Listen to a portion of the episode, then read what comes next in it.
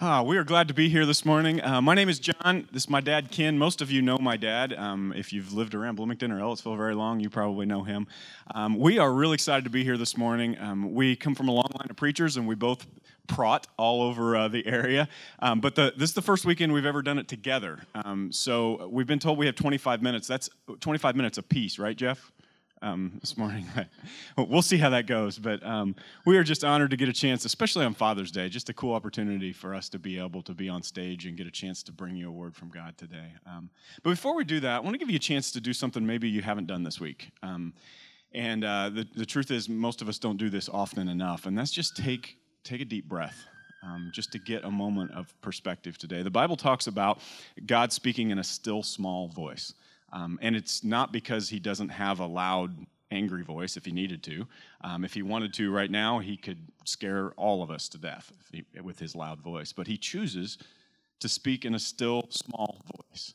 Um, and throughout Scripture, we see the reason for that is because he wants you and me this morning to quiet the noise in our life that often gets louder than God, to quiet the things in our life that um, have caused us stress have caused us anxiety this week. And to give a moment for God to speak into your life means that you quiet everything else. So, would you choose? And this is the way God is, and we're going to talk about this this morning. This is the way the Heavenly Father is. He doesn't do anything imposed on you because love is a choice, and He wants you to choose it back. He wants you to, right here, right now, as you sit here this morning, to choose Him by quieting the things in your life. So, would you do that? We're going to take about 30 seconds, 45 seconds for you just to, to be quiet. Whatever you brought in here this morning, would you just lay it down right here, right now, for a moment of perspective from the Father? And then I'll close us out before we get started.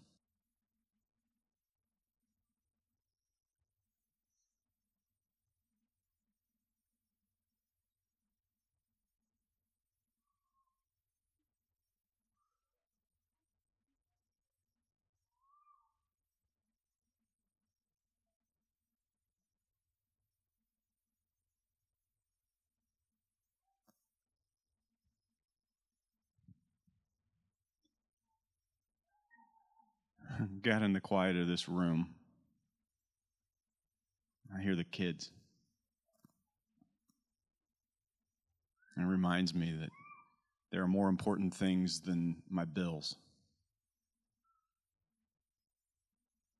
Got in the quiet of this room right now, in the midst of all of our life, of the anxiety that comes of our 401ks, of our jobs that we go back to tomorrow, of the things that seem to be louder than you in our life, we choose to quiet all of them so we can hear from the Creator, the Father with a capital F. God, as we choose you today, would you, would you move us in a new way? If we just wanted something, a new idea, we could go to Barnes and Noble. Would you say something to us today that the talk show hosts don't know? Would you move us in a way today that can only be from the Creator? And we'll walk out of here not just with a cold chill, not just feeling better, but with action on our, on our hearts and on our minds. Would you give us something to do today because of what we hear? We choose you. Would you be honored by that? It's in your son's name we pray. Amen. Well, we get the opportunity to, um, to tell a story today that has sort of stood the test of time. Um, this is a story that Jesus told many, many years ago. And if you've been around church at all, you have heard this story today. So it's kind of intimidating um, to try to retell a story that Jesus has told. We want to kind of give you a little bit different light of it today, and I'm going to see how this works with Dad and I. I might have to actually get a, one of those old hooks and pull him off stage at some point. We'll see how that goes. Um, but uh, but as we move forward today, I, I want to talk about story, and the, the, truth about story is Jesus used it so well. Um, I'm a video producer and um, grew up that way, and so I I have learned to that story is one of the most important things that we can have that moves us as people. And obviously Jesus knew that. But everybody tells stories. You're all probably telling stories around Father's Day. Um, and we all tell stories, but some people can tell them in a way that just changes you. It, it moves you and it pauses your life for a minute. My dad's that way. Um, he has, still to this day, the jokes that I've been hearing for 30 years can still make me laugh. Um, the stories that I've heard over and over again, even though there's inconsistencies between the stories, um, they, can, they, they can still move me um, in good ways. So I'm excited to get a chance to have dad here um, to kind of help me tell these stories today. I always tell them right the same way every time. I don't know if you heard uh, about the guy who had just uh, gone to prison, and uh, it was kind of a, a, minimum security place where all the, the prisoners slept kind of in a barracks with uh, bunks. And so it was time, so he found his bunk, and, and at 9 o'clock they turned the lights off, and all these guys are, are laying around, and, and uh, pretty soon somebody says, 47 oh, and everybody just laughs and laughs and laughs. And the new guy thinks, man, that's strange. And uh, so pretty soon somebody says, 16. Oh, everybody's just, just roaring, laughing. And the guy thinks, man, this is really strange. And uh, sure enough, another time somebody says, two. Oh, everybody's just laughing their heads off. And finally the guy leans over to the bunk next to him and said, what is going on? And he said, well, we've been here a long time and everybody knows everybody's joke. So instead of telling it, we just assigned a number to each one. And so, so, somebody will mention that, and everybody remembers it, and they all laugh. And, and so he thought, well, I kind of want to want to fit in, so I'm going to try this. So he says, three, not a sound. And he thought, well, maybe that wasn't a very funny one. So he says, 14, not a sound. And he thought, man, let me try one more time. 10. Nothing. Finally, he leans over to the guy next to him and says, What's the deal? And he said, Listen, buddy, some people can tell a story and some can't. oh, man, that one gets me every time. I've heard it 13 times in the last 10 years. But, um, you know, the truth is, story is, is a big part of my life. Um, and Andy, you've been to our house, sat around our table. You know, that's the way we start and end most of our meals. Um, and it's a big part of who we are. And, and, part of the reason Jesus told stories is because it's a big part of who you are. And he, the thing that made Jesus so good about this is that he never told a story without thinking first about who he was talking to. So I've been praying for you all week because I, the last thing I want to do is mess up what Jesus did by telling this story. Um, but I, I want to give you a little bit of insight before I tell you the story that Jesus told. I want to tell you about the people that Jesus talked to and give you just a little bit of insight on, on what they were feeling at the time. See, at, at the point that Jesus was, was telling stories, um, he was talking to a community of people um, that had a pretty messed up picture of who God was. They had created a picture of God based on their ancestors. And, and in the beginning, the very beginning of religion, um, the way religion started was that man decided he needed to grow crops. And when he grew crops, he would put his crops in the ground, and it might rain and it might not. And he realized, I'm not in charge of all of all the things around me. And since I'm not in charge of the rain, somebody must be in charge of the rain. And so I'm going to refer to this person as a God. I'm going to think of this person as someone who's bigger than me. And he begins to do things. He begins to get desperate because every every time he plants crops, it may rain, it may not. If it doesn't rain, he believes that he has lost the favor of the gods that are in charge of the rain. And so man begins to sacrifice things. Man begins to do things in ways that aren't um, healthy. He begins to do things that are more and more desperate. And part of the beginning of, of, of religion um, was that man gets so desperate to win the favor of God that he even begins to do things like sacrifice children. Because the truth is, if you believe that your main role in life is to gain the favor of the gods somehow, Every time it doesn't rain and grow your crops, you believe you've done something to offend the gods, and you get more and more desperate to do something to sacrifice to please them.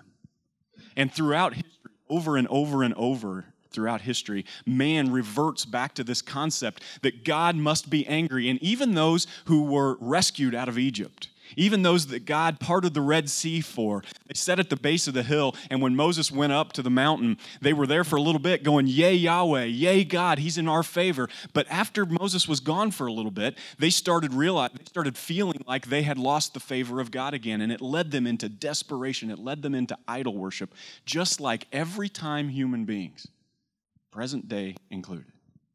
Every time human beings believe that their role as it comes to God is to gain his favor, they spend their physical energy, their spiritual energy, all of their time trying to gain God's favor. And it leads them to things and pictures of God that aren't accurate. It kind of drove God to a point where he sent over and over um, prophets, minor prophets, major prophets, guys who spoke a lot, guys who spoke a little, to begin to talk to the Israelites to say, we need to get the picture right about God. In fact, in Jeremiah, guys, that next slide there, Jeremiah 23. Um, one of the prophets of God speaks directly on behalf of God, which is a really, really intimidating thing to do. I prayed for you this morning and said, God, would you speak through me? And then it just hit me this morning the weight of that. The thought that God would be speaking um, this morning through us is, is, an incredible thing. And Jeremiah had to feel that. And those quotes are because Jeremiah believes these words are directly from Yahweh, the one true God, creating a picture of who he really is to a group of people who have a messed up picture of God. God says this to his people through Jeremiah. He says, Over in Samaria, this is from a version of the Bible called the Message. I like the way he, uh, that Peterson sort of translates this. He says, Over in Samaria, I saw a prophet acting like silly fools. Shocking. They preached using that no God Baal. Baal was a God they made up, who they believed they had to keep happy at all costs. They used that preaching from no God Baal for a text. And then God says this he says that kind of worship, that kind of messed up picture of God, messes with the minds of my people. See, having the wrong picture of God, or if you're a father or mother in this room today, translating the picture that you have of God to your children in a way that isn't who God really is, isn't just about a, a little meandering in, in a relationship with God or a picture of God. This is about messing up the minds of God's people. This was such a serious thing to God because people continue to get more and more desperate. They begin to worship things, begin to create idols, they begin to do things over and over and over. They got more and more desperate. Even today, we do this. People worship their 401ks, they worship their retirement accounts, they worship their jobs, they worship their kids. If you've been to the soccer field lately, they begin to raise them up as the things that might bring them hope and might bring them joy and might bring them peace. And God wants, to know, wants you to know there's a different picture. Even, I've got friends north of here that believe in ghosts to a point where they have believed that if they keep the ghosts happy in their house, their life will be better. You know, my dad uh, came, his parents came from Lithuania. And uh, so he grew up in a Lithuanian neighborhood in East Chicago, and everybody worked in the steel mills. And um, uh, but my dad, uh, because of their his church background and because of his cultural background, uh, church was scary to him. Uh, they uh, they went. It was a, a, Catholic church, and he saw all these images, scary images of, of different people, and and his family was was really uh, steeped in tradition of, of scary stuff, of ghosts and goblins. And uh, going to church has scared him to death, if you can imagine that, being scared to go to church. And he finally, at one point after he graduated from high school, he said, I can't do this anymore. And uh, so, and his parents were mad at him. He left his job at the foundry and, and he said, I can't do this. And he ran away, uh, went to Terre Haute and uh, had a dollar in his pocket and went to Indiana State. And uh, the uh, uh, long story there, which I won't tell, but he ended up with a teaching degree and uh, ended up uh, at one point deciding he needed a different relationship with God than what he'd had. And he, he didn't understand that God, and he, he went to the Second Christian Church in Terre Haute and, and got a different image of what God was and was, and, and was baptized. But the, but the haunting stuff, the ghosts and, and all that still bothered him. He thought, man, I cannot live my life being afraid to be outside at midnight when there's a full moon or there's a storm coming up. And, and so I, I've just got to get over this. So he decided to go to a graveyard at midnight. And just the classic situation. There was a storm rolling in, and he thought, if this is the way I'm going to go, I just I want to get it over. I can't live in fear anymore. And and so he laid his head down on a tombstone and laid there for a half hour. And you know what happened? He got wet. And that was all. And all those fears were gone. And, and thankfully, uh, Dad became a minister. He was a chaplain during World War II. He was in the Philippines. Uh, he was a Bible college teacher. And he, his whole life, dug into this God of love that he found out about. And he studied archaeology and, and he argued with people uh, over different concepts. And, uh, but thankfully, he made those decisions. Or I don't know where I would be, or where John would be, or where my grandkids would be. I thank God that my dad found the God of love. See, getting the right picture of God is not just about today. Getting the right picture of God in your home and your house has implications for generations, for Father's days to come in this world. I'm so thankful for Grandpa Mitchell. He passed away years ago now, but the legacy he left of a good picture of who God is, my grand, my kids are now understanding. You know, one of my favorite pieces of scripture comes from another prophet. It's from Hosea chapter 6 verse 6 and it gives us this hint of god um, god's incredible grace so early in the story of jesus. Um, god says this through the prophet hosea. He says in, in the midst of, a, of an era where religious people especially and even the israelites those who were supposed to be close to god were sacrificing things to idols all the time. We're giving up more and more and we're trying to gain the favor of things that weren't yahweh over and over and over. And god says this in an incredible point in history. You see god's grace. He says i desire mercy not sacrifice he says, I desire an acknowledgement of God. I like to think that as the right picture of who God is. That's what God wants. I desire that more than burnt offerings. And here's the implications for you right now on that. When it comes to coming to church on Sunday, God wants more.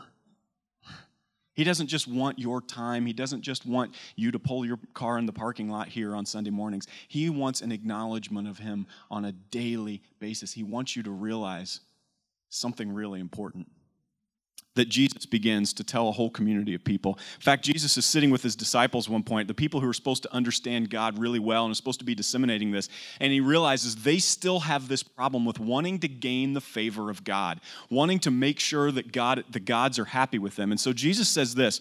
Again, this is from the version of the Bible called the Message. I like the way this is worded here. It's from Matthew chapter 6 verse 8.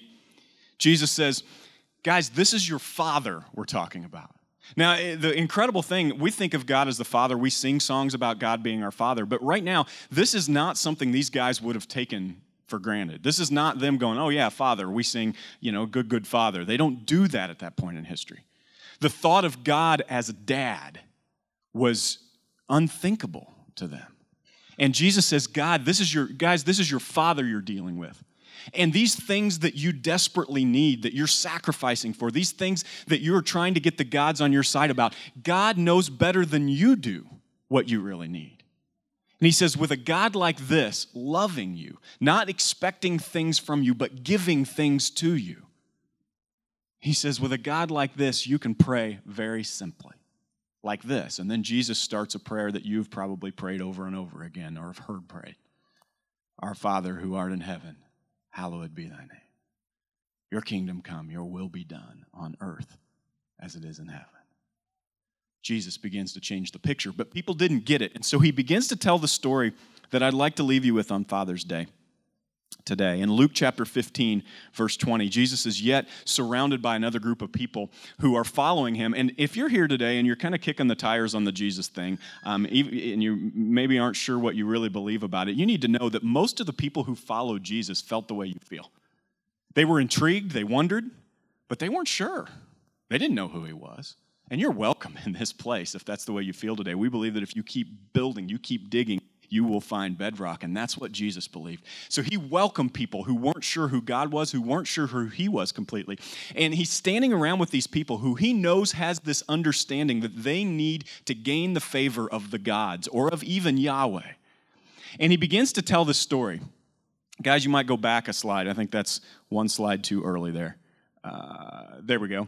Um, he begins to tell this story. Um, and you've heard this story before, but I, I, hope you have this context that these people believed that this is not who God was, that God wanted something from them and they needed to gain his favor. And Jesus says this Hey, a guy has two sons. And this always gathered people because Jesus is beginning to tell a story and he was a master at this. A man has two sons. The younger one said to the father, Father, give me my share of my estate. Now, in this room, we go, okay, we've heard this story before. They would have gone, because basically what the son would have said to his father in this culture is, Dad, I wish you were dead. You're as, as good as dead to me. I want what's coming to me now. And then the father, who represents God in this story, actually gives the money to the son. And, and I believe it's Jesus saying, God loves you this much that it's your choice what you do with the love that he's given you. Father, give me my share of the estate. So he divided the property between them. And we don't have time to go into this part of the story, but Jesus then describes what happened to the son, and it very much would happen in this day and age too. The money goes quickly, he ends up spending it, he ends up in a pig trough with pigs, stealing food from pigs. Some of you have almost been there. So far from God, so far from the money that he thought was going to save him and bring him the joy that he expected. And while he's sitting in this pig trough, he realizes that my dad's servants have it better than I do. And he begins to write a speech. I remember writing speeches like this when I was in high school and I get in trouble. I remember thinking, you know, I, uh, my curfew is 10 o'clock or 11 o'clock and it's 1.30. And this is before cell phones, so dad couldn't send me a text, you know. And I remember all the way, driving all the way home, going, What am I going to say to my dad? Dad, I'm sorry. I've sinned against you. I've sinned against mom. I've sinned, you know. you know, I started preparing the speech, you know, and that's what the son does. He's sitting in this pig trough and he begins to say, all right, what am I going to say? Dad, I've sinned against you. I've sinned against my family. I've sinned against God. I've messed this thing up. What can I do? Can I go work for you like your servants? I just want to be a servant now. And he begins to repeat this speech. And the people are hanging with Jesus all the way through. He finally, you know the end of this story. The next slide, guys. So he got up and he went to his father. By the way, God, the God that we sang about this morning who loves you, he's waiting for you to get up and come to the Father, no matter how far you are down today. He got up and he went to his father. And while he was still a long way off, which is another piece of good news from Jesus' story. You can't be too far off for the Father to be waiting patiently for you. While he was still a long way off, his father saw him. And filled with compassion for him, he ran to his son, threw his arms around him, and kissed him. And in that moment, when Jesus uttered those words, he created a new picture of God as a father and not as a demanding father, but as a father who has already given his favor to those who don't deserve it. Throughout the course of history, Jesus and Paul and other incredible speakers and other incredible men of God afterwards have said that your job as a believer in Jesus, your job as a follower of the Father, is not to try to gain his favor what a waste of time. What a waste of energy to spend your days trying to gain the favor of someone who is already in favor of you. Your job is to respond to the ridiculous, undeserved favor of the Father by giving favor to those around you who don't deserve it, by being obedient to the things He's asked you to do. Jesus doesn't end the story there. He, he begins to talk about the celebration that the Father will have for this one who doesn't deserve it. And he, it involves another brother and even some livestock, right, Dad? That's, that's right, yeah. And, and when you look at this story, uh, most of the stories Jesus told had, had several inner stories. And if you look at this, we've already looked at, at the, the father, we've looked at the prodigal son that we've learned to call him, but there's a story with the other brother, and there's another entity he's not very happy. The fatted calf is, is not very happy you know, I'm sure they had him had him on a little rope and he's going down this trail. And he said, "Man, why did I eat everything in sight for the last three months? If I'd been shown a little more restraint, Larry, my my friend, would have been the one walking on this." So he wasn't happy. But the other brother was just ticked. It's not fair. You can just almost hear him, Dad. What? Look what look what my brother did, and you're taking him back as a brother. I don't get nothing around here. I don't even get a ring on my finger. I don't get to have a party for my friends. You know, this, it's not fair. And aren't you and I glad that God is not fair with us? We don't deserve anything. And thank God we have eternal life. We have His blessing.